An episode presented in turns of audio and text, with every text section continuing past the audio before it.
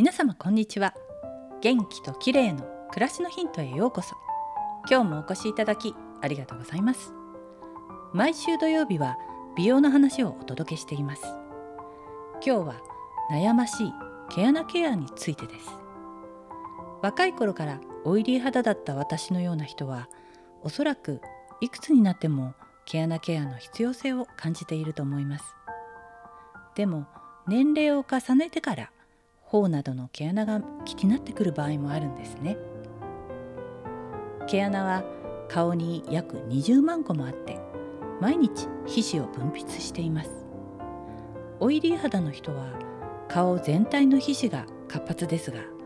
T ゾーンの毛穴は特に皮脂分泌が多く古い角質や皮脂が毛穴に詰まると角栓ができて毛穴が目立つようになります。一方頬の毛穴は過剰な皮脂ではなく加齢によって肌の張りが失われたことが原因で縦に伸びたたるみ毛穴が目立つようになった状態です。したがって毛穴のケアといっても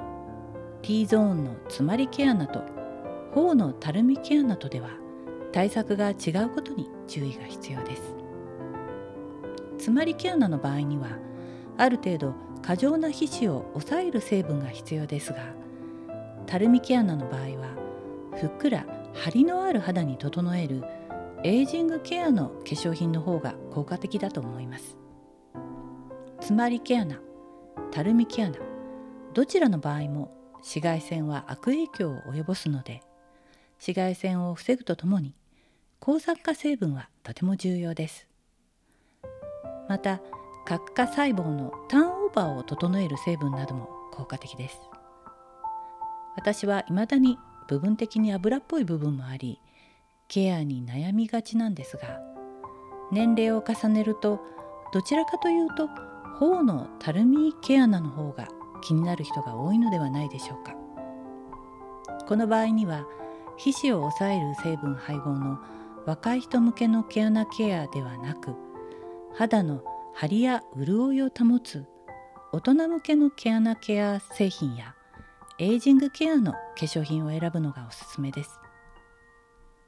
神秘にアプローチするエイジングケア成分としては APPS という浸透性の高いビタミン C 誘導体。抗酸化作用のあるフラーレンやアスタキサンチンビタミン E 誘導体などがあります。大人の毛穴はふっくらハリカンアップの化粧品で根気よく予防ケアをするのが良いかもしれません。今日は悩ましい毛穴ケアについてでした。最後までお聞きいただきありがとうございます。またお会いしましょう。友吉ゆき子でした。